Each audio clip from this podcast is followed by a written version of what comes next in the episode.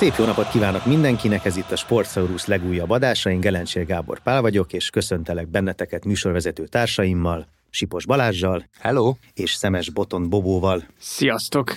A mai adásban eléggé egy területre fogunk koncentrálni, és nem is csak egy területre, hanem egy konkrét márkára, ami a Red Bull, illetve a Red Bullnak a sportbirodalma, amit most már jó pár évtizede építgetnek, és egyre nagyobb mértékben nő alattuk ez az egész konglomerátum, Na de miért is érdekes a Red Bull, és miért vizsgáljuk ezt erről? Srácok, tudtok esetleg mondani pár szót, hogy számotokra mi keltette fel az érdeklődéseteket ezzel kapcsolatban?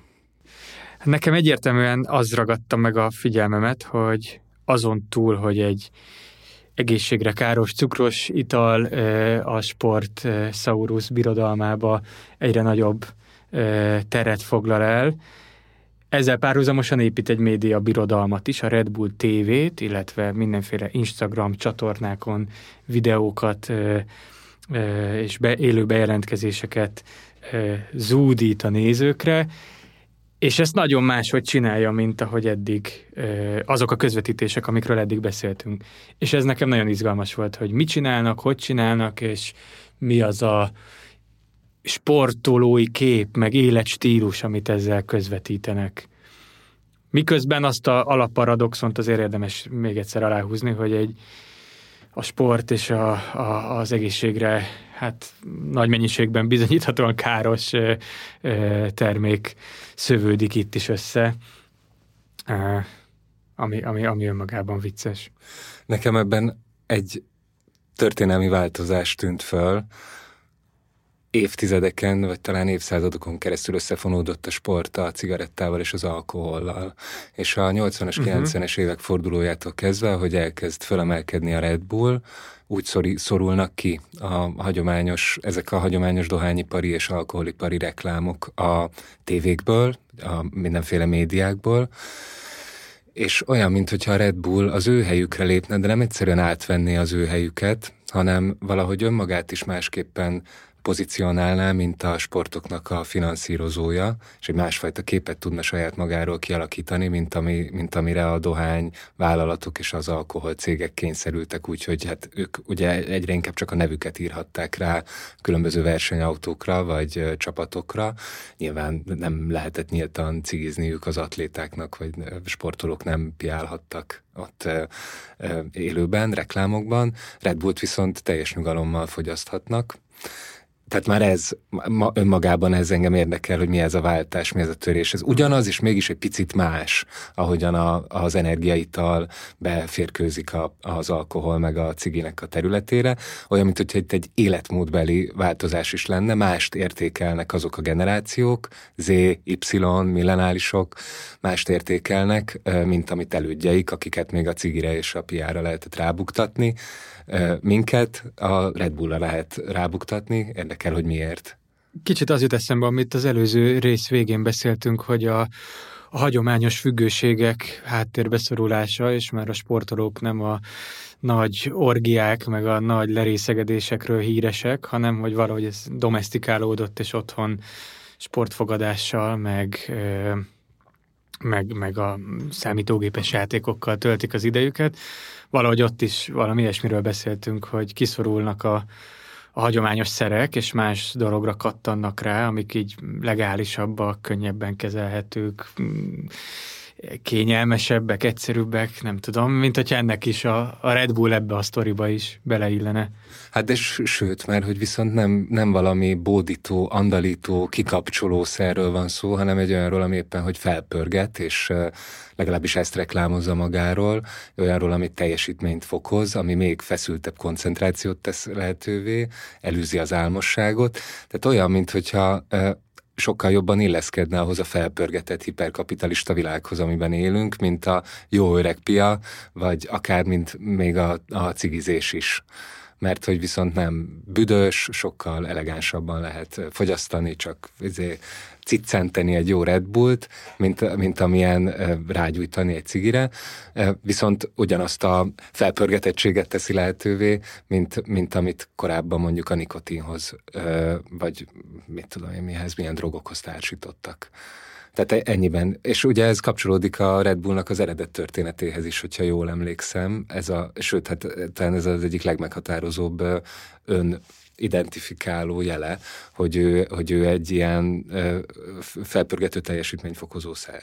Igen, hiszen ez a felpörgetés ez már a márka megszületésénél is egy nagyon fontos tényező volt, hiszen 1984-ben az akkoriban fokrém ügynökként tevékenykedő Dietrich Matesitz, osztrák üzletember, tájföldre utazott egy üzleti tárgyalás miatt, és a hosszú út után nagyon jetlagje volt, amitől elég rendesen szenvedett, próbált rá megoldást keresni, és ott tájföldön megtalált egy helyi italt, aminek a neve Krating Daeng, ami egy koffein tartalmú ital volt, ami rögtön kigyógyította őt a jetlegéből, és fölpörgette, szárnyakat adott neki, és annyira megtetszett neki ez az ital, és annyira különlegesnek találta, hogy rögtön megszületett, megszületett a fejében az ötlet, hogy hát ezt be kéne hozni Európába, illetve a világpiacra be kéne hozni ezt az italt, úgyhogy hazament Ausztriába, pár évig ezen gondolkodott, tervezgette, kitalálta a nemzetközi márka nevét az új italnak, ami a Krating Daeng kifejezésnek végül is egy fordítása, hiszen ez táj nyelven azt jelenti, hogy vörös bika,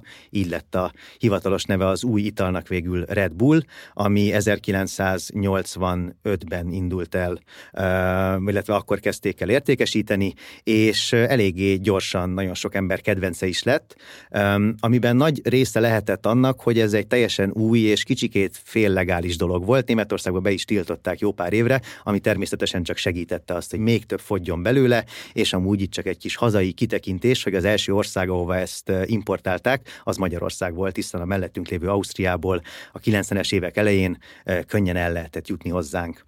És a Red Bull már a 90-es években elkezdte kiépíteni azt a marketing stratégiáját, amiről már az elején beszéltünk, ami igazán érdekessé teszi őket. Különféle módokon elkezdték reklámozni az italukat, aminél a sport rögtön fontos szerepet kezdett el játszani, hiszen már 1988-ban megtartották az első Red Bull eseményt, Red Bull sporteseményt, ami egy ilyen négy tusa-szerű Ironman verseny volt, amin nagyon nehéz fizikai próbatételeket kellett leküzdeniük a versenyzőknek. A konkrét neve az eseménynek Red Bull Dolomiten Man volt. És ezt követően pedig jött a többi, és a 90-es években az extrém sportokra fordultak rá, elindult a Red Bull uh, repülőnap, aztán abból kialakult később a Red Bull uh, R rész, amit ugye Budapesten is eléggé jól ismerhetünk, Leigazolták az első sportolót, akit támogattak, ez egy Forma 1-es osztrák pilóta volt Gerhard Berger, és különféle humorosabb dolgokba, vagy extrémek dolgokba is beletekintettek. Például 2006-ban megrendezték a világ első papírrepülő világbajnokságát, szintén a Red Bull neve alatt. De szerintem a lényege, lényeg elsikkad, hogy az, az volt a Red Bull indulásában az érdekes, hogy ez egy anti-brand brandként brandelte magát, hogyha szabad így fogalmazni. A régi nagy brandekkel szemben, picit úgy, mint Donald Trump, aki elitellenes szlogenekkel ö, válik ö, elitté maga is, és tartja magát pozícióban, úgy a Red Bull azt állította magáról, hogy ő sokkal undergroundabb, mint a Pepsi vagy a Cola. És azt a, azzal épített magának imidzset, hogy elhitette magáról, hogy ő nem épít imidzset azzal brendelte magát, azzal reklámozta magát, azzal, az volt a marketing stratégiája, hogy neki nincs olyan hagyományos értelemben vett marketing stratégiája, mint a nagyoknak. Ő nem csinál drága reklámokat a tévében, olyan nagyszabású reklámokat, mint mondjuk a Coca-Cola karácsonyi reklámjai, vagy mit tudom én, idézenek fel a hallgatók bármilyen ilyen nagyobb szabású reklámkampányt az elmúlt 5-6 évtizedből, azon a területen, ahol a Red Bull működik, ők mindenütt egy ilyen barkács jelleget próbáltak magukról hangsúlyozni. Gondoljunk ezekre a rajzfilm reklámokra, amiket ők találtak ki, nyilvánvalóan sokkal olcsóbbak és sokkal kisebb embertömegeket mozgatnak meg, egy-egy jó szlogenre és egy-egy jó ötletre épülnek, de van szintén egy ilyen underground-szerű etoszuk. És az egész 90-es években ezzel, ezzel futtatták föl magukat, hogy valami egyszerűség, nemes egyszerűségre törekedtek. És nagyon sokáig az is adta a báját ennek a vállalatnak, hogy nekik csak egyetlen termékük volt. Nagyon sokáig nem keverték a Red Bullt, annyi volt ez az energiaital löty, egy ilyen nagyon minimalista, leegyszerűsített dobozban, Ráadásul nagyon kis űrtartalmú ez a doboz, ami szintén azt az érzetet keltette, mint hogyha ez itt egy valami koncentráltabb sűrítmény lenne, mint a nagyban fogyasztandó kóla. Ugye máig nem lehet kapni literes Red Bullt tudtommal, vagy legalábbis nem ez a bevett forgalmazása, hanem ez a még a, a palackos kólánál jóval kisebb fele akkora, vagy harmad akkora a kiszerelés. Maguk a dobozos kólák azért jöttek be mert nagyon nagy sikere volt a Red Bull féle fémdobozos megoldásnak, változatnak, nagyon szexi volt, nagyon jól nézett ki. És ugye hát ennyi, az újdonság a tájföldi piához képest, azt hiszem kevesebb cukor van az európaiban, túl édesnek találták a korai osztrák fogyasztók a tájföldit, kicsit kivontak a cukorból, lehet, hogy többen a taurin, meg, vagy, vagy célzatosabban van benne koffein, ezt nem tudom, de hogy nagyjából a recept az készen állt, nincs ilyen bűvös, titokzatos, titkos recept, mint a kóla, kóla esetében. Maga a dobozolás volt az, ami, ami a dolgot ilyen kicsit ilyen militári, militárissá és ilyen kézigránátszerűvé, és ezzel ellenállhatatlan tette. És ami a, bocsánat, ez az utolsó, hogy ami szerintem a sportra való átfordulásukban az érdekes, az az, hogy ezt az anti-brand jelleget vitték át a sportra is, amikor ö, olyan nísekbe, olyan résekbe hatoltak be az ő saját pénzükkel a sport területén, amit addig a sportnak a nagy támogatói, a piacégek, a dohánycégek és a, az olajcégek és a, az összes olyan mamut, akik mamut vállalat, akikről itt a sportszauruszban eddig beszéltünk, azok figyelmen kívül hagytak. Tehát a Red Bull annak ellenére, hogy a bevét, éves bevételeinek jelenleg kb. a negyedét rögtön visszaforgatja marketingbe, sok milliárd dollárt költ évente a saját termék elhelyezéseire, ezt nem olyan látványosan teszi, mint, a, mint, a, mint az említett régebbi típusú nagyvállalatok, hanem ugyanolyan az ő anti-etoszának megfelelő sportokba fektet, azzal analóg sportokba fektet, olyan extrém sportokba, amiknek nem világhírűek a sztárjai, hanem csak kis underground csoportok ismerik őket, és így is meg tudja őrizni az ő saját ilyen kicsit ellenállói, lázadói etoszát, hogy, hogy azok a sportok is a major sportokhoz képest ilyen lázadó sportoknak tűnnek, a BMX-től kezdve az ilyen gördeszkázáson és a téli extrém sportokon keresztül, akár még a Forma 1 is bezárólag, azok nem, nem azok a ö, nagyon hagyományos major sportok, amik, amikre általában a sportvilág kapcsán gondolni szoktunk.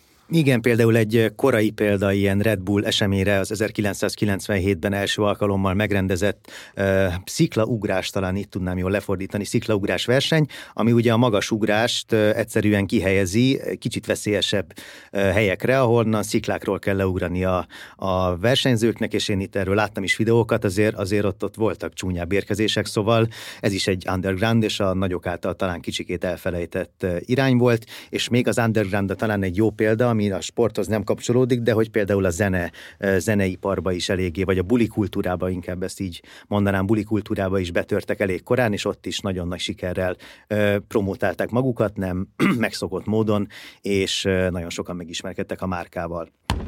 Azt mondják a, a marketing szaknyelven, hogy a storytelling helyettük story performing, amit a Red Bull kitalál, hogy nem elmeséli, meg fölépíti a, azokat az értékeket, amik hozzá ö, kapcsolódnak, hanem olyan eseményeket hoznak létre, meg mutatnak be, ahol hát vagy együtt tudja átélni a, a, a, akár a néző, mint egy bulin, vagy, vagy csak így a szeme láttára megtörténik a, az a ö, teljesítményfokozás, meg kockázatvállalás, meg.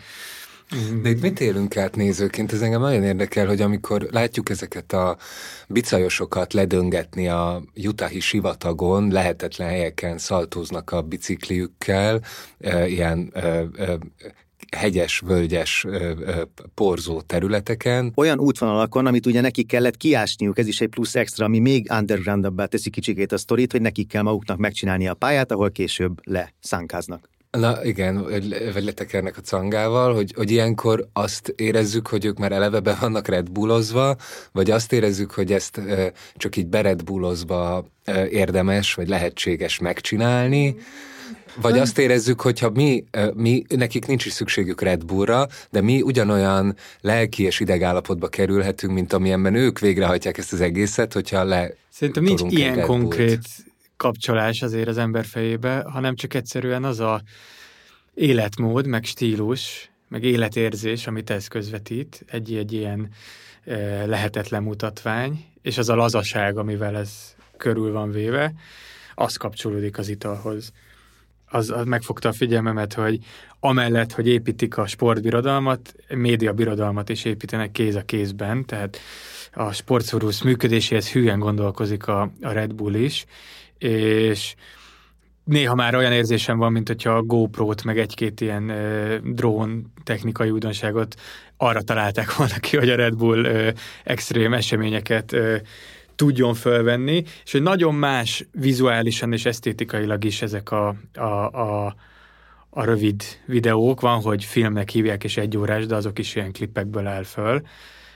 Valahol varázslatos, és, és, és nem sok helyen látok még olyat, hogy a szörf hullámon belül megy a kamera, ne se tudom képzelni, milyen kamera, ami aztán a víz alá is követi a, a, a hősünket.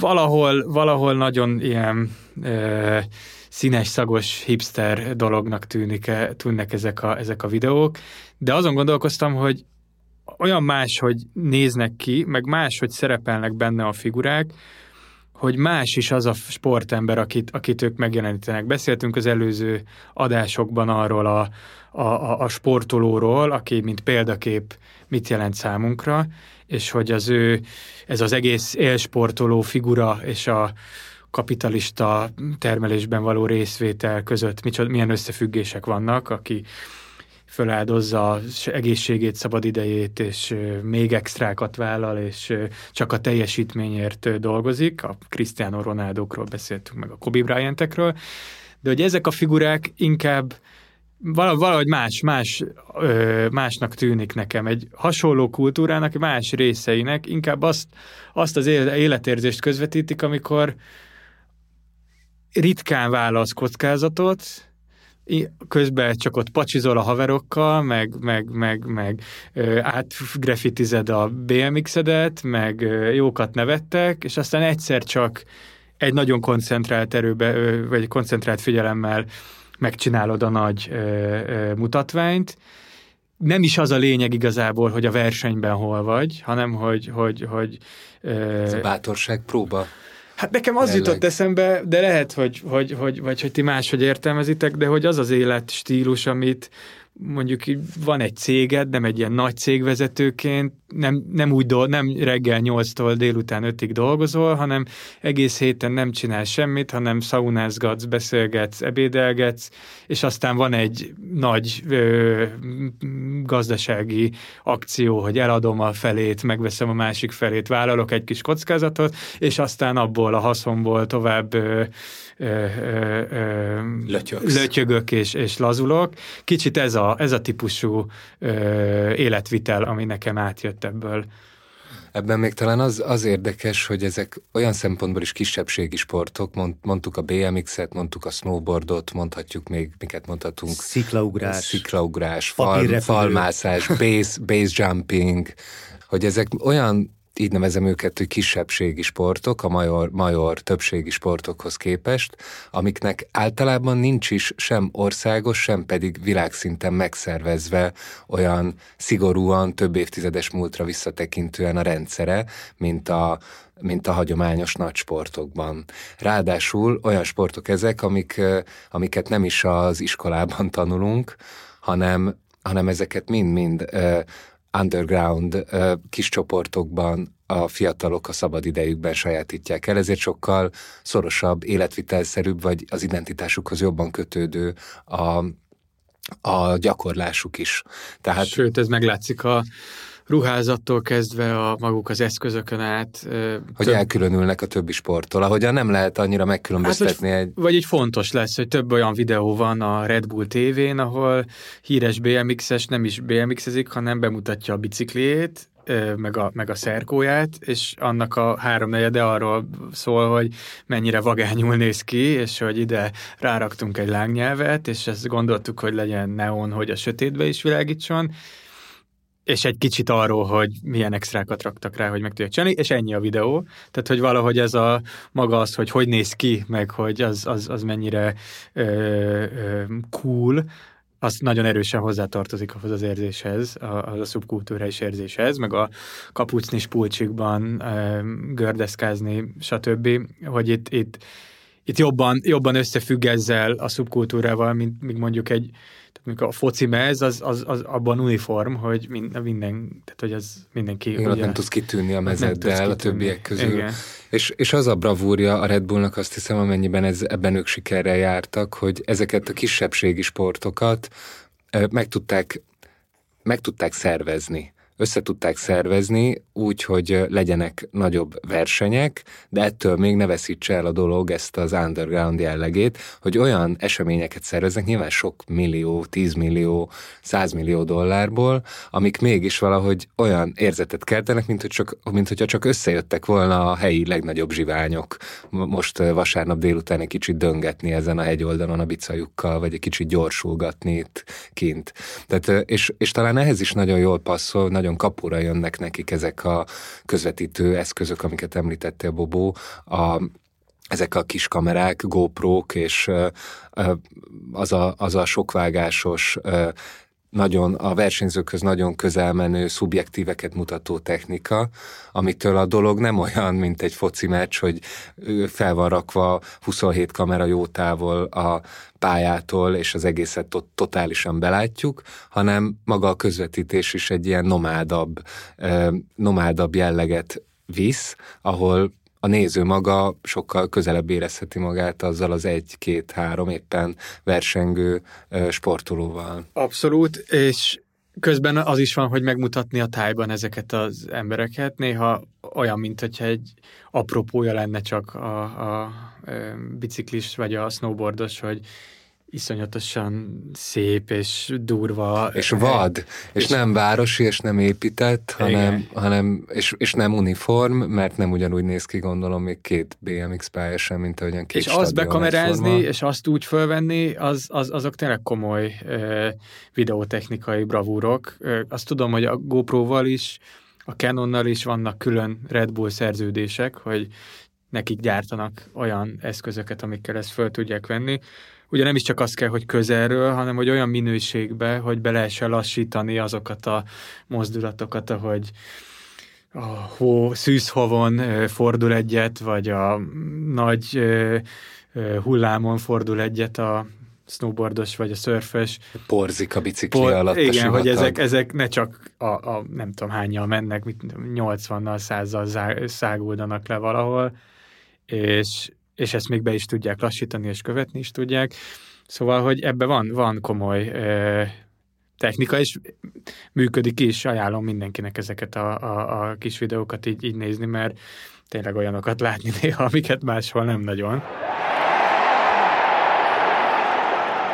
Hogy talán értse mindenki, hogy miről beszélünk, mert szerintem egy tökéletes példája annak, amiről eddig beszéltetek, ez a minél kisebb sportok, illetve minél szebben megmutatva ezeket a tevékenységeket. Ugye a Red Bullnak az egyik vala volt legnagyobb projektje, az Felix Baumgartner nevű extrém sportoló, aki amúgy Salzburgi születésű ember, aki ugye 2012-ben kiugrott a, az, a, az, az űrből, igen, lényegében szabadesésben neki indult a föld felé, és végül szerencsésen földet is ért, de hát ezt az, erről ugye azért a legtöbb ember talán hallott, hiszen ez egy akkora dolog volt akkoriban, hogy emlékszem, hogy én is élőben néztem, és, és hát mi, mi lehetne ennél extrémebb, és mit lehetne ennél nehezebben megmutatni, mint hogy valaki fölmegy az űrnek a szélére, és onnan leveti magát, és például csak itt Bobó mondta, hogy ezek hogy vannak felvéve, én máig nehezen tudom megérteni, hogy hogy tudták lekövetni ennek az embernek az esését. Mert ott van csomó felvétel, ahogy egyszer csak így nézzük, nézzük, ahogy esik az emberünk, és végig leköveti a kamera. Fogalmam sincs, hogy hogy lehet, lehet hogy ez egy is, ilyen pici pontot. A... Lehet, hogy ez is egy Hollywoodi stúdióban készült, mint a holdra szállás. Ezt az lehetőséget, ezt nyitva hagyhatjuk mindig, igen.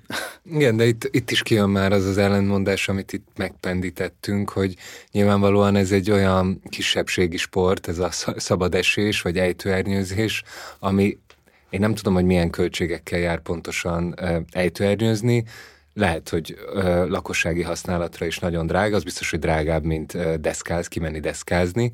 Na de az, hogy, az, hogy felmenj egy űr, űrhajóba és onnan ö, kiugorj, amit ugye kb. három éves felkészülés előzött meg, és a NASA-t is bevonták a dologba, és ö, nyilván olyan technológiákat ö, kellett hozzá mozgosítani, amik tulajdonképpen az amerikai, kat, katon, amerikai katonaságnak a birtokában vannak, szóval hogy az nem két fillér volt.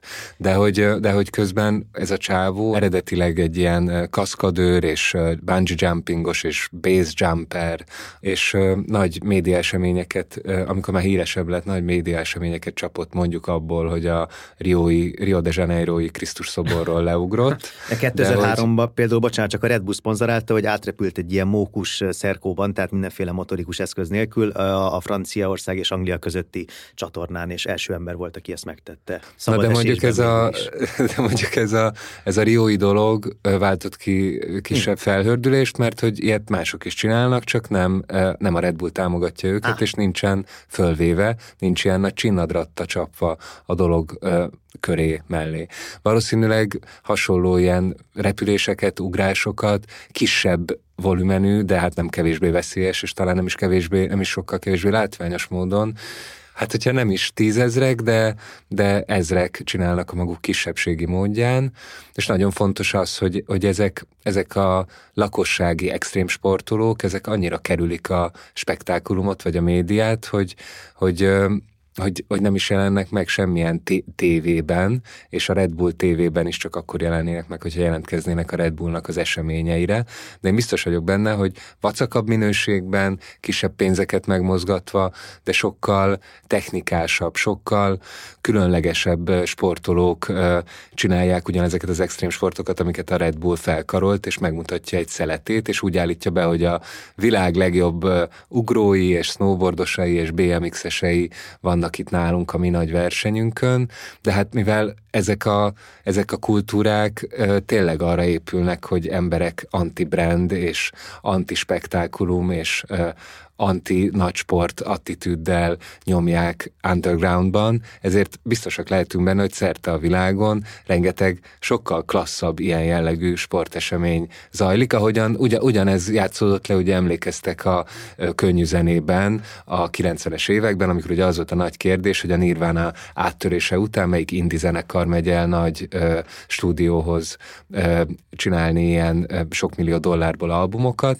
és akkor a, az a könnyű zenei kult kultúra is a maga punk, meg post-punk etoszával kiközösítette, vagy megkövezte azokat, akik elmentek a nagy stúdiókhoz, elkurvultak, úgymond, vagy kiárusították magukat. Ismerjük ezt a sztorit. Én biztos vagyok benne, hogy ennek ugyanígy rá lehetne találni az analógiáira a BMX közösségektől kezdve a deszkás közösségeken át. Ugye mindig mit tud ajánlani a nagy, nagy vállalat? Jobb technológiát, nagyobb elérést, több nézőt, úgynevezett presztist és dicsőséget, csak ugye pont olyan underground szcénákon élősködik, amik elvileg azért jöttek létre, mert szarnak ezekre, nem Igen. akarnak gazdagok lenni, híresek lenni, és nem akarják, hogy nézzék őket a YouTube-on, hanem azt akarják, hogy ők maguk közvetíthessék magukat, hogyha akarják, nem a YouTube-on, hanem más platformokon. Az jut erről eszembe, mind amit az ital kapcsán beszéltünk, meg mind itt a, a sportok kapcsán, hogy ezt mindig elmondják a Red Bull marketing kapcsán, hogy mennyire tiszteletre méltó legalábbis az az eredmény, hogy egy nem létező piacot hozott létre, nevesül a, a energiaitalok piacát. De mint hogyha nem ez lenne, hanem mind a két esetben létező dolgokat csatornázott volna át saját magához. A ital kapcsán, a, mint az energiaital kapcsán beszéltünk a hagyományos szerekről, illetve ide még oda hozzávehetjük azt is, hogy a, míg a sportolók doppingolnak a rockstárok kokainoznak, a kis, kis ember, átlagember akkor tud Red Bullt inni, tehát hogy ez a, ez a teljesítményfokozás, meg felpörgetés, ez létezik, az ez iránti való igény, meg a, meg a társadalomban való jelenléte, ennek egy ilyen domestikált verziója az energiaital, és ugyanígy a sportoknál is ez egy létező underground szubkultúrák, amiket be tud csatornázni a nagy sportszaurusz gépezetbe, és, és azt tudja magáról hazudni, hogy akkor ő is egy underground szereplő emiatt. És ugyanúgy azokat a, a, a, amiket itt pedzegettem, az az életstílus, amíg van az a generáció, aki már nem feltétlenül pont a, a szerint a kapitalista etika szerint éli az életét, meg munkabeosztás szerint éli az életét, mint a, az a hagyományos modellben létezik, de ők is abszolút a rendszer részesei, ezek a, akik nem, nem reggeltől estig dolgoznak, hanem egyszer-kétszer ö, ö, vállalnak csak kockázatot, de abból, abból jól el vannak, és amúgy lazán, természetben, nomádol, stb. élik az életüket. Tehát ez a, ez a réteg is létezik, egyre szélesebb, és őket is sikerült így megszólítani, vagy, vagy, vagy megjeleníteni. Nekik is hősöket tudtak adni ezekkel a, a, a szereplőkkel. Tehát, hogy, hogy nem az van, amit szoktak mondani Red Bullról, hogy létrehoztak egy nem létező piacot, és ezt megteremtették, hanem hogy már létező életstílusok, vágyak, fogyasztási szokások lettek hozzá kapcsolva ehhez a termékhez. Most nekem ez rajzolódik ki. Hát Kicsit így el, eltérítve, vagy ilyen hijackelve a, a, az egyes szubkultúrákat, vagy az egyes viselkedési formákat. Hát és biztos nem véletlen, hogy ez egybeesik a juppi kultúrának a fölemelkedésével, amiről beszélsz azzal a, a tulajdonképpen a mi generációnk, a szó, vagy, a, vagy az egy, egy félig minket megelőző generációnak a, azok, azoknak a vállalati vezetőknek a megjelenésével, a menedzsereknek a megjelenésével, akiknek az életviteléhez pontosan az passzolt, hogy este ö, ö, vodka Red Bull, reggel meg csak simán Red Bull, mert nem, nem bort iszik este, és nem kávét reggel, mert az már egy előző generációnak a megoldása a dologra, és hogy az, az nagyon erősen szembeszökő szerintem a Red Bull sztoriában, hogy a 90-es években emelkedtek föl, mint italgyártó vállalat, amit szintén ennek a juppi kultúrának, a fénykorának szoktak utólag nevezni, és hogy pont meglepő módon pont akkor kezdték az első nagyobb befektetéseiket a sportvilágába, ami már nem csak egy-egy ilyen triatlon, vagy, vagy nem tudom milyen verseny volt, egy-egy ilyen extrém sport esemény volt, hanem elkezdtek vásárolni, bevásárolni magukat már működő majoritás sportokba is, tehát eleve biztosítottan nagy elérésű sportokba nagy pénzért, mint a Forma 1 vagy a foci, akkor kezdték ezt el, amikor ez az eredeti közönségük egy picit megöregedett. amikor az eredeti juppik, akik a 90-es években voltak 20-as éveik végén, azok beléptek a 40-es éveikbe, és akkor ott nyilvánvalóan két stratégia kínálkozott a Red Bull számára, aki addig az egész marketingét a 20 évesekre építette. Itt egy zárójel, hogy a korai nagyon nagyon ilyen barkács marketingük az főleg ilyen a, a, az egyetemeket célozta meg, és az egyetemeken futtatott olyan ö, olyan kampányokat, mint például házi buli szervezés, amihez ők biztosították a piát amerikai kampuszokon, vagy egy-egy influencert, vagy több tucat influencert vásároltak meg, és rajtuk keresztül ott ilyen piciben, gerillában, ahogyan saját magukról mondják, grassroots módon hirdették a Red Bull terméket. Szóval ez ment a 90-es években, és akkor ehhez képest nyilvánvalóan egy óriási váltás volt az, amikor megvettek egy Forma 1-es istállót, illetve amikor megvásárolták megvásároltak két, három, négy, öt foci csapatot, aztán megvásároltak két, három hoki csapatot. És e, mondom, ez szerintem itt egy párhuzamosan zajlik egy másik stratégia is. Eddig beszéltünk a nomád, a kisebbségi sportokon keresztül az undergroundot megcélzó stratégiáról, ami nyilvánvalóan folytonos a mindenkori fiatalokat megcélzó korai grassroots marketing stratégiákkal, és ezzel párhuzamosan, amikor a juppiaik kicsit elkezdtek megöregedni, beindították a rakétákat ezekben a hagyományosabb, hagyományos, nagy, nagy elérésű klasszikus sportsaurus plusz végtagokon is, tehát a hokiban, fociban vagy a Forma 1-ben, amivel már nem, nem egyértelműen, vagy hát talán egyáltalán nem arra mennek rá, hogy ilyen underground lifestyle-okat hirdessenek, hanem nemes egyszerűséggel befoglalják a, a, a cigi és pia vállalatoknak a korábbi helyét. De szép ilyen média szempontból is, hogy úgy és azokról szólnak ezek a rövid videók, ezek az extrém videók, meg extrém sportok, azoknak az életstílusát próbálják így a sporton keresztül megjeleníteni, és a kameratechnikán keresztül megjeleníteni, akiket amúgy is fogyasztották, vagy fogyasztják a termékeiket. Tehát egy, van egy ilyen maga a termék ö, közönsége, meg a közönségnek szóló sportágak és videók közötti összefüggés, és ahogy ez is változik, úgy már egy másik médiarendszerbe is ö, betagozódnak, ami inkább azokat az embereket éri el, azt a közönséget, akik azok a juppik váltak, akik most már nem csak a fiatalok isznak Red Bullt, hanem felteszem isznak mindenki iszik Red Bullt. Red Bullt inni buliban, ahogy mondtad, vodka Red Bullt, az egy mindennapos dologgá vált.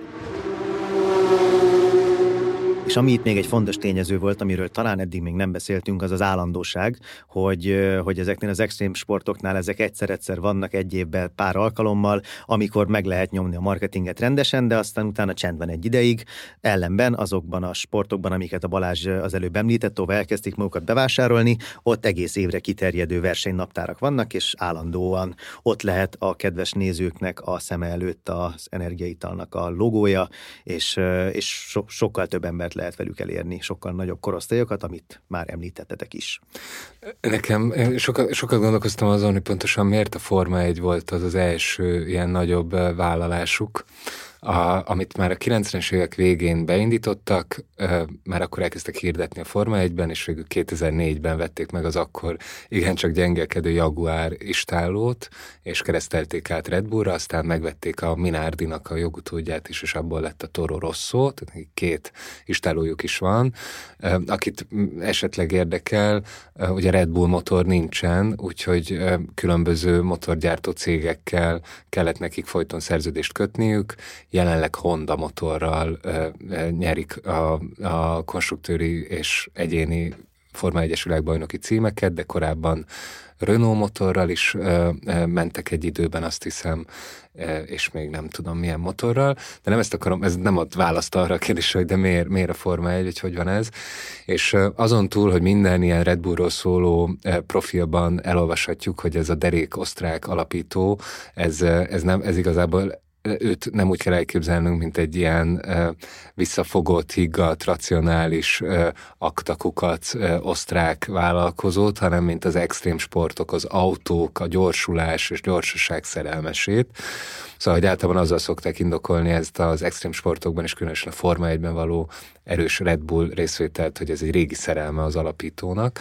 De hogy ezen túl lépve, az jutott eszembe, hogy, hogy hogy feltűnő, hogy olyan sport, ezek az extrém sportok, amik, amikhez a Red Bull társítani tudta magát, ezek mind technológiákat feltételező, az emberi testhez hozzáadott szerkezeteket, gépeket feltételező sportok, nem pusztán az emberi test mozog, és nem is csapatban mozog elsősorban, hanem egy géppel szimbiózisban, legyen az egy gördeszka, egy bicikli, egy snowboard, vagy akár egy ö, autó, és aztán azon gondolkoztam el, hogy hát persze ez belevetítés, egy visszavetítés bizonyos fokig, de hogy mint hogyha magának ennek a terméknek a maga kézigránátszerű, acélszínű uh, kinézetével eleve lenne egy ilyen erősebb technicizáltsága. Nem tudom, hogy ezt jól mondom-e, vagy érthetően mondom el, hogy, hogy valahogy, mint hogyha már maga ez a Red Bull kinézet, ez a csomagolásnak a kinézete,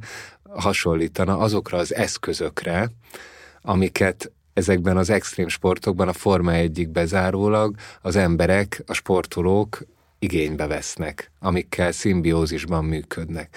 Ez olyan, mint hogyha kicsit ilyen elvontabban, pszichoanalitikusabban tekintve, mint hogyha egy, egy ilyen Forma egyes autó lenne maga az a Red Bull, amibe beülnek, vagy mint hogyha a, a gördeszka vagy a bicikli is egy ilyen helyettesítő tárgya lenne a Red Bullnak, e, és amikor azt látjuk, hogy ezek a gépek nagyszerűen működnek a Red Bull felirattal a sportolóknak a teste alatt, vagy a teste körül, vagy a lába alatt, akkor minthogyha állandóan arról erősítenének meg minket ezek a képek, hogy maga a Red Bull termék működik nagyszerűen. Aha. Lehet annál is inkább, mert sok olyan videó van, ahol egyszer csak eltűnik a kezéből a gördeszka, és ciccen benne a Red Bull, tehát hogy még akár nem is csak ilyen szimbolikus helyettesítések, hanem nagyon is konkrétan megtörténik, hogy, hogy hirtelen a eszköz helyett az ital van a egy-egy sportoló kezébe.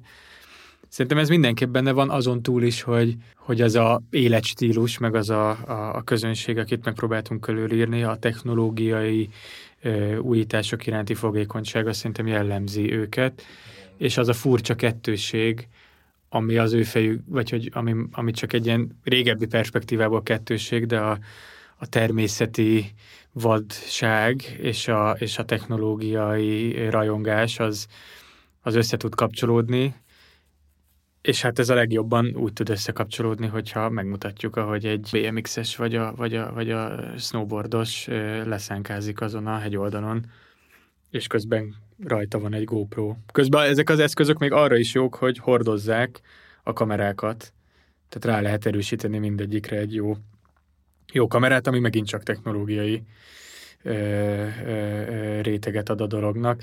Szerintem ilyen szempontból reflektív a Red Bull videók közönsége, hogy azt, azt gondolja, hogy ú, hogy van fölvéve, meg hogy, tehát, hogy erre, erre ezt, ezt így... Élvezi, külön élvezi a profi előállítottságot. Szerintem igen. Én, én legalábbis elvesztem, amikor néztem ezeket. De te iszol Red Bullt? Nem, sajnos nem. Vagy hát nem tudom, hogy sajnos, de erre nincsen, nincsen. Valahogy az energiaital az ilyen ennél, ennél úri fiúbb voltam, szerintem. Neveltetésedben nem fér bele a te Nem is volt olyan korszak valamikor a 20-as évek eleje. Nem, a kóla az abszolút belefért, az, az, az, az már... De azért, mert, hogy, és ez is most itt marad a pszichoanalitikus megközelítésnél, hogy túl mesterségesnek vagy műanyagnak tűnik neked a Red Bull, még a kóla nem? Igen. Vagy legalább az biztos, hogy ez elhangzott szerintem otthon, hogy az a mű szar azt ne így el. És ciccent egy kóla vagy egy sör közben. igen, igen. Nagyon érdekes.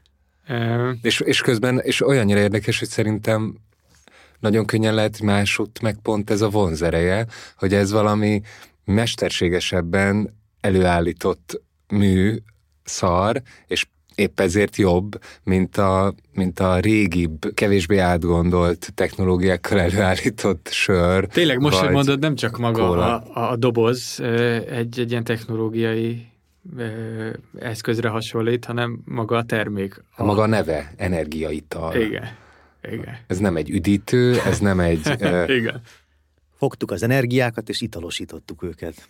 Ne, szerintem fontos, fontos a, a, a cuccnak a hatásmechanizmusában, és én, én se iszom, mert nálunk is ez volt a módi, hogy valamilyen mesterségesebbnek volt tekintve, mint a, mint a még mint a Fanta, vagy tehát mi, mi, miért lenne mesterséges, ez mit jelent, de, de, de olyannyira eleven lehet ez, hogy, hogy, hogy én azt hiszem, hogy emiatt olyan könnyű, emiatt volt olyan könnyű összekötni ezt a márkát mondjuk egy Forma 1-es istálóval, mert már mindig is tudtuk, hogy a Red Bull az valami technológiailag előállított mesterséges készítmény, ahogy ugyanolyan szakértelem fűződik hozzá a képzelőerőnkben, mint ami mondjuk a, egy Forma 1-es autónak az előállításra, mint amit egy Forma 1-es autó előállítása megkíván. Hogy valahogy úgy raknak össze egy-egy Red Bullt is, mint ahogyan lecserélik a kerekeket 9 másodperc vagy 2 másodperc alatt a, a verseny közben egy Forma 1-es autón. Meg ennek az összekapcsolásnak talán egy tényezője, fontos tényezője lehet, ha ezzel egyetértetek, az a maga, az a marketing stratégia, hogy a Red Bull beszokott lépni egy-egy piacra. Ugye, ahogy az történt a Forma 1-nél is, megvették a már említett Jaguar csapatot, és teljesen újra tervezték az egész küllemét az autónak, hiszen a Jaguar... Ez a Jaguar az ott a leggyönyörűbb, leggyönyörűbb nagyon autó zöld, volt, méregzöld autó. Nagyon Eddie Irvinnel, emlékszel, ilyen párducmintás bukósisakja volt. És, és volt a... valami nagyon jó spanyol, nev, spanyol nevű csapattársa Eddie Irvinnek, de az most nem jut eszembe, hogy hogy hívták, de ez is egy fantasztikus emberke volt a fene. Pedro de la Rosa. De la Rosa, hát ah, persze. Igen. Időmérő menő volt.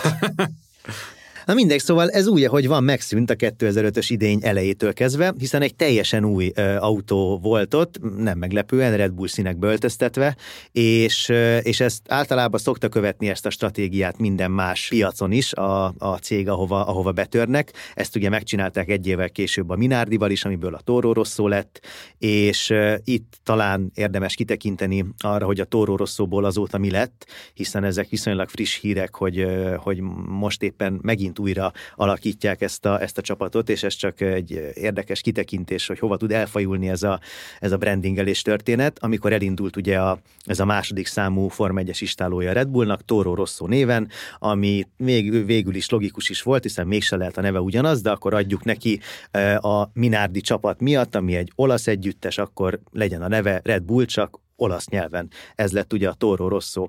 Aztán ezt a csapatot uh, újra nevezték 2020-ban először, amikor megkapta az Alfa Tauri nevet, ami pusztán csak azért volt, mert ekkor indult el a Red Bullnak az Alfa Tauri nevű divatmárkája, és akkor uh, gondolták, hogy kicsit megtolják a reklámozását ezzel az átnevezéssel ennek az új uh, mellékvágányuknak. Ez ruhákat, ruhákat gyárt? Ez, ez ruha, igen. igen Red igen, Bull, igen. Milyen, milyen célközönség, meg milyen a, ruhák? A Red Bullnak egy ilyen mellék tevékenysége Alfa Tauri nevű divatmárka. Sportruházat, vagy elegáns, csinibe? Nem, vagy... hát ezek a, a streetwear, ugye ez, ez beszivárgott a többi sportszergyártó cégnek is, hogy már az, Ez az utcára hordható melegítő? Hát meg cipő, meg, meg, meg, meg pulcsi, ezek Beszéltünk a Gumbrecht könyvről múltkor, és ott az tetszett nagyon az a rész, amikor a Gumbrecht elcsodálkozik azon, hogy a tanítványai már mind Adidas, meg vannak. Nike edzőcipőkben vannak, és ő az egyetlen, aki a régió normális márka nélküli, vagy hát ilyen bőrcipőben, nem sportmárkájú bőrcipőben van, és hogy mi történt, hogy hogy a, a, a sport beszivárgott ennyire az öltözködésbe. Ezek szerint én erről nem tudtam, de akkor a Red Bull ezt, ezt szépen követi. Szépen rámentek, de úgy látszik, hogy nem jött be túlságosan, mert Aha. pusztán három évvel, bocsánat, négy évvel később, hiszen ez most éppen történik ez a dolog, ismét átnevezik a szegény megboldogult Toro Rosszót, és amíg az Alfa Tauri az, annak azért volt valamilyen csengése, az új neve a csapatnak, aminek most fogják majd csak bemutatni az új ruházatot, meg az új uh, autódizájnt, az nem más, mint a Visa Cash App uh, Racing Bull. Micsod, uh, még a végén ott van, hogy Bull. igen, tehát ez, a, ez, a, ez lesz a hivatalos neve, hogy Visa Cash App RB ez lesz a csapatnak a neve, és ez mindössze azért van, hogy reklámozzák az új megállapodásukat a Vizával, akivel közösen most a Red Bull elindított egy ilyen applikációt, aminek nem értem, hogy pontosan mi lesz a lényege, de valami pénzes applikáció, és akkor gondolták, hogy igen, és ez a Visa Cash App RB, ez nagyon jó lesz a Ferrari, meg a Mercedes, meg egyéb ilyenek mellett mindig kimondani. Ő csak így nem lesz könnyű fenntartani ezt az anti-brand underground etoszt, egyfelől, másfelől meg... Hát a Red Bullnak biztos, hogy nem. Másfelől meg, tehát ez a jövő zené, hogy olyan fogják majd újra kalibrálni magukat, és én nem, nem is hiszem, nem hogy a... ki ez az egész, azért néha van az embernek olyan érzése, hogy ez Hát és nem egy annyira megszile, vagy nem tudom. Hát hogy többek ez... között ezért történnek ezek az átnevezések, a Toro Rosso most már teljesen külön akarják választani a Red Bull csapattól, és önfenntartóvá szeretnék tenni a Red Bullnak a vezetői, és ez is az egyik oka annak, hogy most egy ilyen teljesen más finanszírozást próbálnak neki megteremteni. A Visa. A vizával, vizával közösen. Igen, hiszen azért azt talán érdemes elmondani, hogy hiába van ennyi projektje a Red Bullnak, azért, ha jól emlékszem, láttam egy ilyen számot, hogy ma is a bevételéknek a 95-7 százalékát azt az energiaitalok eladásából nyerik. És azért ezek a, ezek a különféle projektek, ezek még nagyon sok hát, esetben hát, viszik a pénzt, és, és arra próbálnak átállni, hogy ezek önellátóak tudjanak lenni. Nincsenek bajban, ezzel most nem azt mondom. Tehát, hogy nagyon... De visszahat, mert ugye ezek a projektek miatt tudják négyszeres áron Persze. adni ugyanazt a terméket, mint a többi igen. energiaital. Igen, igen, igen. De biztos nem bánnák, hogyha hogyha csak 50% lenne az energiát eladás a cég bevételeiben, ami maradna ugyanez a számon, ahol most van, csak még mellé fölépülne rengeteg. Hát annak biztos örülnek, de hogyha biztos. ilyen olcsón tudják ilyen mértékben reklámozni a terméküket, akkor meg igen, emiatt nem fogjuk sajnálni őket, nem. de szerintem az a, az, a, az a nagy nehézségük, és emiatt említhet a Bobó is kipukkanást, hogy hát két dolog, az egyik a generációs váltás, az újabb, ami a, nyilván, nyilvánvaló, hogy akik a 20-as években nőttek fel, azoknak a szemében a Red Bull az már egy ilyen majoriter szereplő, az ezeket az underground jellegzetességeket nem viszi tovább. Elég itt szétnéznünk Magyarország energiaital választékában, és megnézni, hogy Magyarországon ki miért fogyaszt. A másik meg az, hogy nagyon erős gender és etnikai vonzata van a Red Bull fogyasztásnak, ez nyilvánvalóan csak fehér férfiak fogyasztják a Red Bullt. Szerintem a fogyasztóiknak a 98% a fehér férfi. Én végignéztem nem olyan nagyon sok, de viszonylag sok ilyen különböző sportágat, illetve hát a Forma 1-et is követem, ezek mind-mind arról ismerszenek meg, hogy szinte kizárólag fehér férfiak szerepelnek bennük 20-tól 45 éves korig, és nyilvánvalóan ez a célközönségük is, kaukázusi pasik. És hát, hát ez az, ami, ami nem, nem biztos, hogy egy ilyen fenntartható fejlődésnek a, az egyetlen útja, mert azt mutatja a történelem, hogy hát vagy nagyon egyformák az ő marketing vezetőik, vagy pedig valamiképp a termékbe van kódolva az, hogy 30 év alatt nem sikerült ezt diversifikálni egyáltalán. Nem hát, tudom, hogy eddig működött vagy eddig elég volt ez, a világ fehér férfiai eltartották a Red Bullt, de Hát ja, igen, oké, okay. nem tudom, csak, csak ez érdekes, hogy sokat beszéltünk arról, hogy nem beszélünk eleget a nemi és etnikai vonzatairól azoknak a sportoknak, amikről szó van, de a focinál vagy a kosárnál mindig joggal ki tudjuk játszani az etnikai kártyát, hogy hát mégis arra valók azok a sportok, hogy a, arra is valók, hogy a globális társadalmi mobilizál, mo, mobilizációt, felemelkedést valamiképpen lehetővé tegyék, még hogyha nagyon igazságtalan és ne, egyáltalán nem esélyegyenlősítő módon is, de, de hát mégis a leghíresebb, legnagyszerűbb sportolóknak nagyon nagy része nem fehér férfi, hanem valami tök más. Viszont a Red Bull-lal sikerül egy olyan szeletet kihasítani a sportszauruszból, amelyikbe 95%-ban fehér férfiak esnek, mind nézőként, mind sportolóként, azt hiszem. Igen.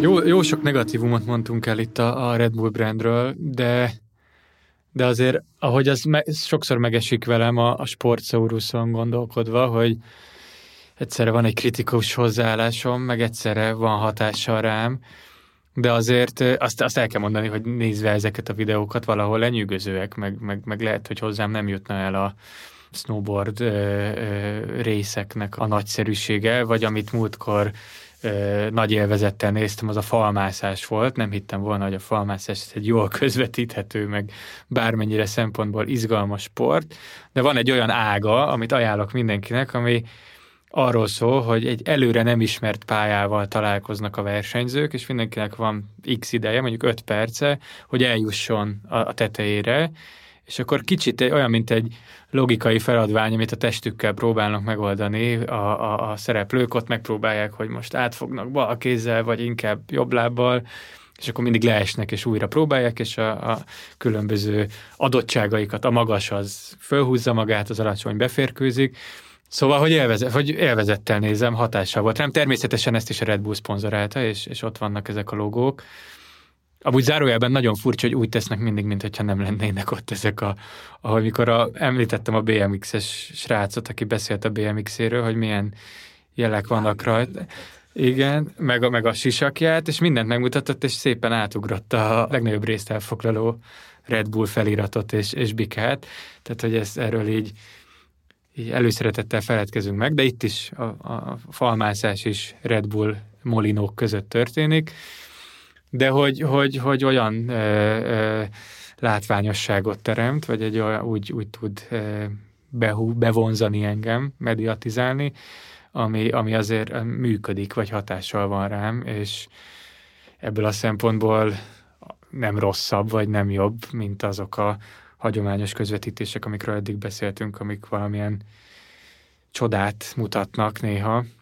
Igen, szóval amúgy... így, ez egy kicsit ilyen gyónás volt itt a, a, a vége felé, hogy Szerintem nagyon sokat küzdött azzal, évtizedeken át küzdött azzal az Eurosport nevű tévécsatorna, hogy hogyan közvetítse mondjuk a Tour de France-t, uh-huh. ami ugye két-három hétig tart, tartó esemény, napi 5-6-8 óra, és nyilván a, magának a közvetítésnek egy nagy részét azt teszi ki, hogy mutogatják Franciaországnak a látványosságait, de hát annak sem ezeket a rejtett látványosságait, mint egy snowboard pálya, valahol egy ilyen szűzi hát nyilván ne, valójában nem szűzi, de szűzinek tűnő mm. hegyoldalon, vagy ugyanez BMX-ben, hanem hát a legbejáratottabb híres francia vidéki területek, ahol végig tekernek heteken, heteken át a sportolók.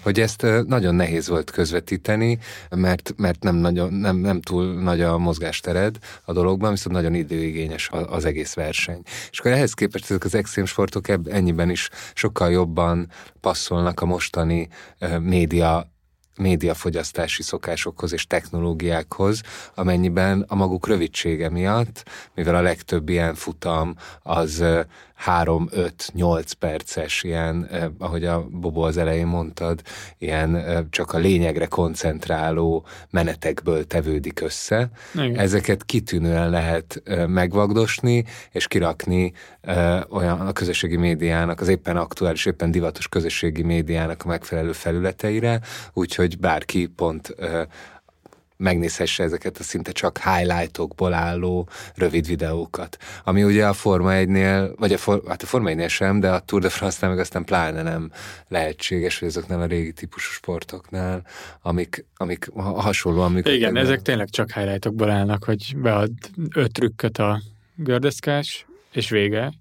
Nem is kell összevágni, mert úgy van megcsinálva a pálya, meg a verseny.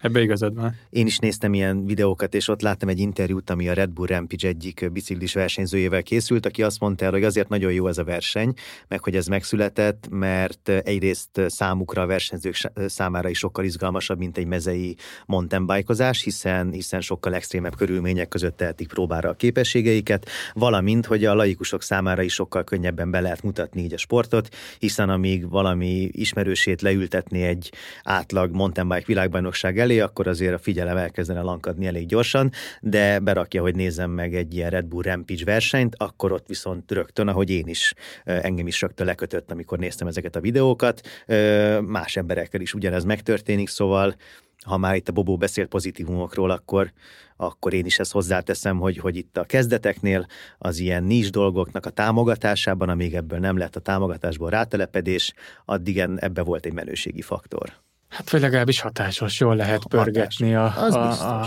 Red Bull videóit is.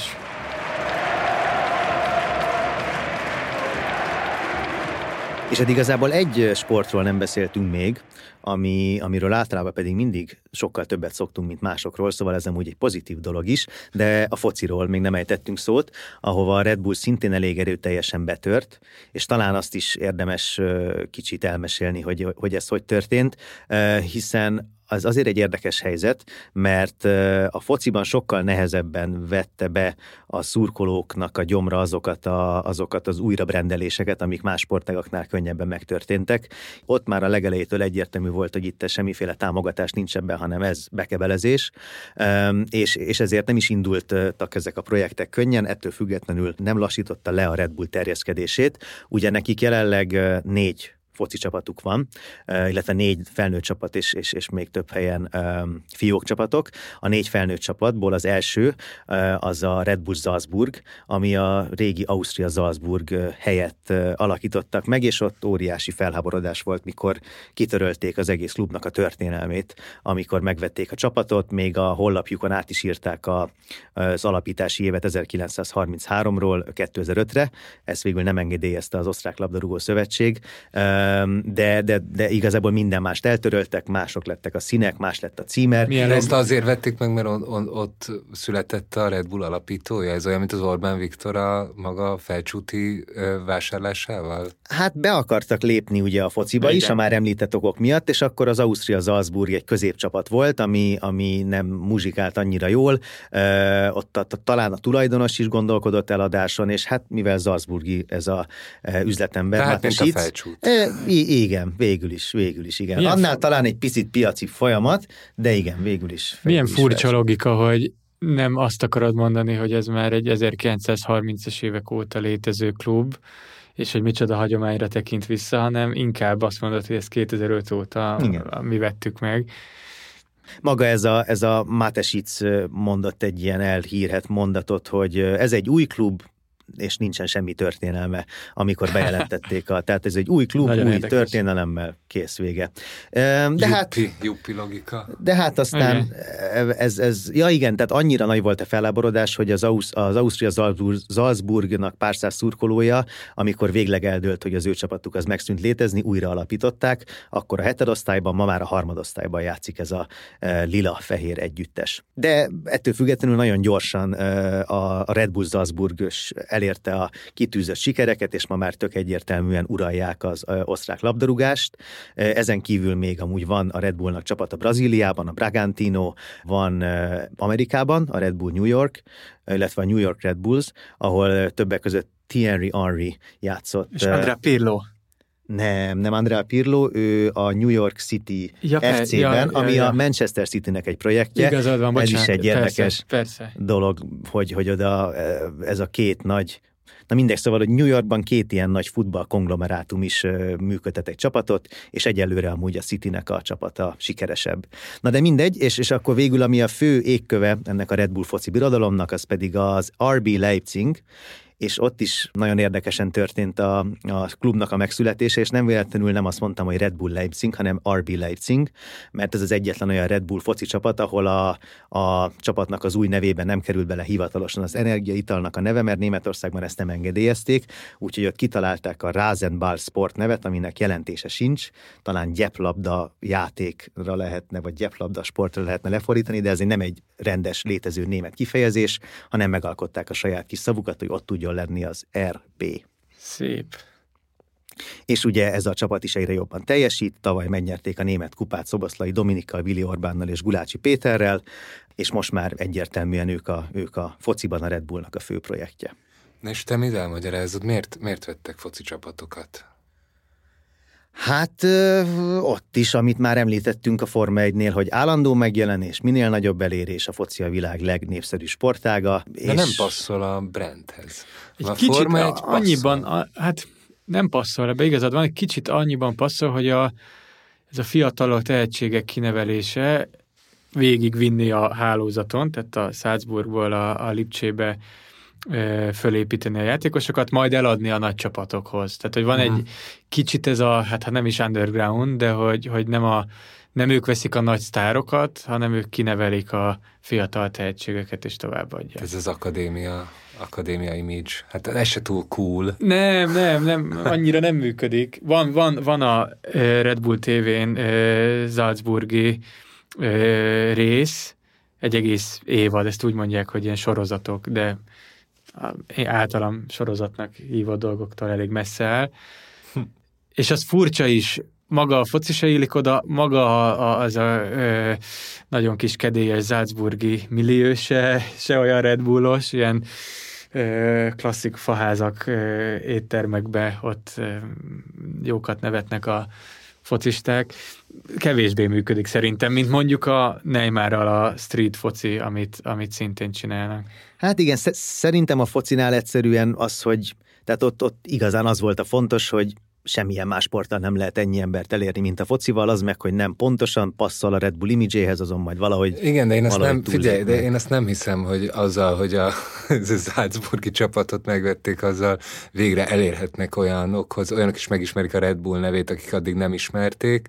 A németeknél meg nem is lehet benne a neve a csapatnak a nevében. Tehát egyszerűen ez szerintem nem igaz, hogy a 2010-es években a Red Bull olyan termékfelismerési előnyöket akart kiaknázni ezzel a két foci csapat vásárlással, amit nem lehetett volna más, hogy...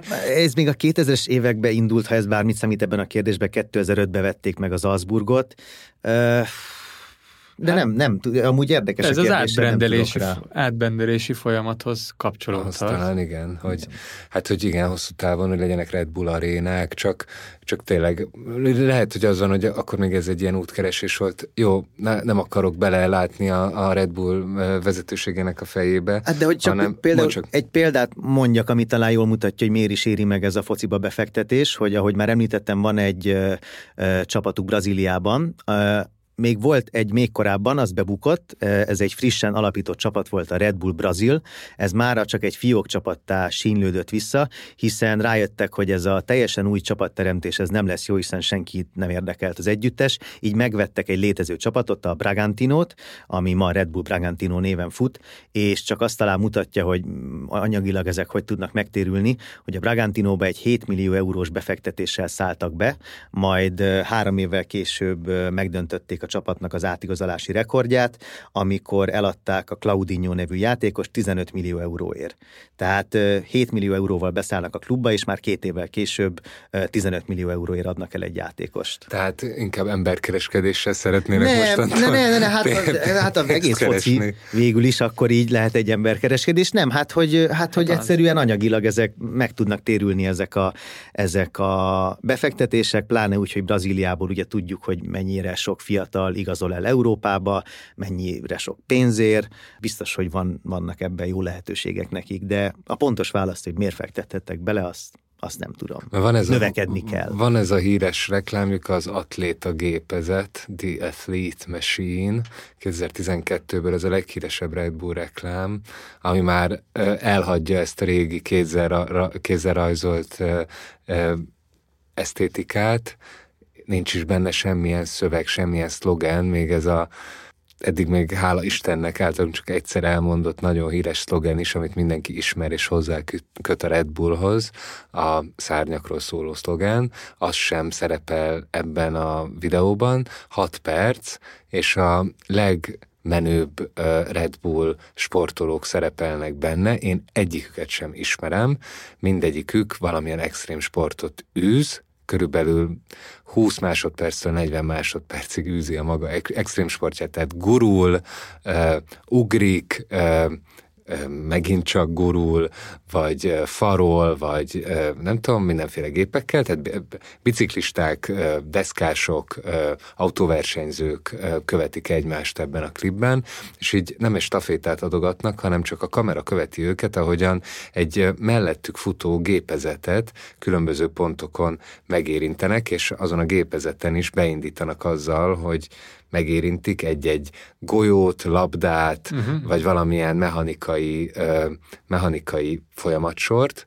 aminek a következtében ez a gépezet az emberi ráhatással uh, maga is végig jár egy ilyen utat, végig peregnek, forognak, gurulnak benne azok a tárgyak, amiktől ez a gépezet is így megy előre, és akkor ennyi a reklám, ez a hat perc, hogy egyszerre halad előre ember és gép zavarosan mondom el, de rögtön érthető a dolognak a logikája, hogyha belenéznek. Na és ebben a videóban, 2012-es a videó, természetesen nem szerepel focista mert hogy lehetne valaki, aki rúg egy labdát, meg belerúg egy labdába, és pont belerúgja egy céltábla közepébe, ami aztán beindít egy másik folyamatsort, de nincs ilyen, hanem csak gépekre rákötött sportolók vannak, illetve egyetlen nő, eh, mint Pasi persze, egyetlen nő, aki eh, jellemző módon gátfutó, ahol így a gátakkal jelenik meg egy, egy olyan lélektelen gépezet, amivel valahogy így valamit kezdenie kell az emberi testnek.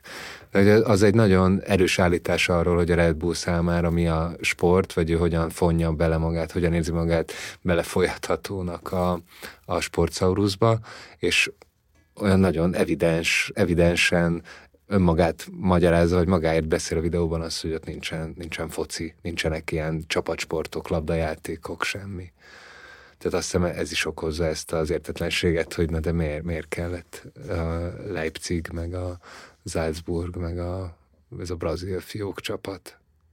Hát lehet, hogy már... Még egy gánai fiók csapat is volt, csak az se működött, és az már azóta bebukott. Hát, hogy kinőtte magát annyira, hogy nem teheti meg, hogy a legnagyobb szelet vagy tortából ne kérjen ő is egy szeretet a Hát meg talán ez a, ez a növekedés kényszer ami ugye a kapitalizmusnál sokszor felmerül, hogy nem nincs olyan, hogy na jó, akkor ez így elég, jó, innentől jól vagyunk, megállunk, nem kell hajtani, elért valahova oda az a cég, amit éppen csinálunk, hogy onnantól már nem kell növekednie, ilyen nincs, hanem mindig, mindig, mindig, mindig kell növekedni. Túl sok Red Bullt ittak, és Vagy igen, csak egyszerűen, egy foci csapaton. Igen, túl nagyra nyitották a szárnyaikat.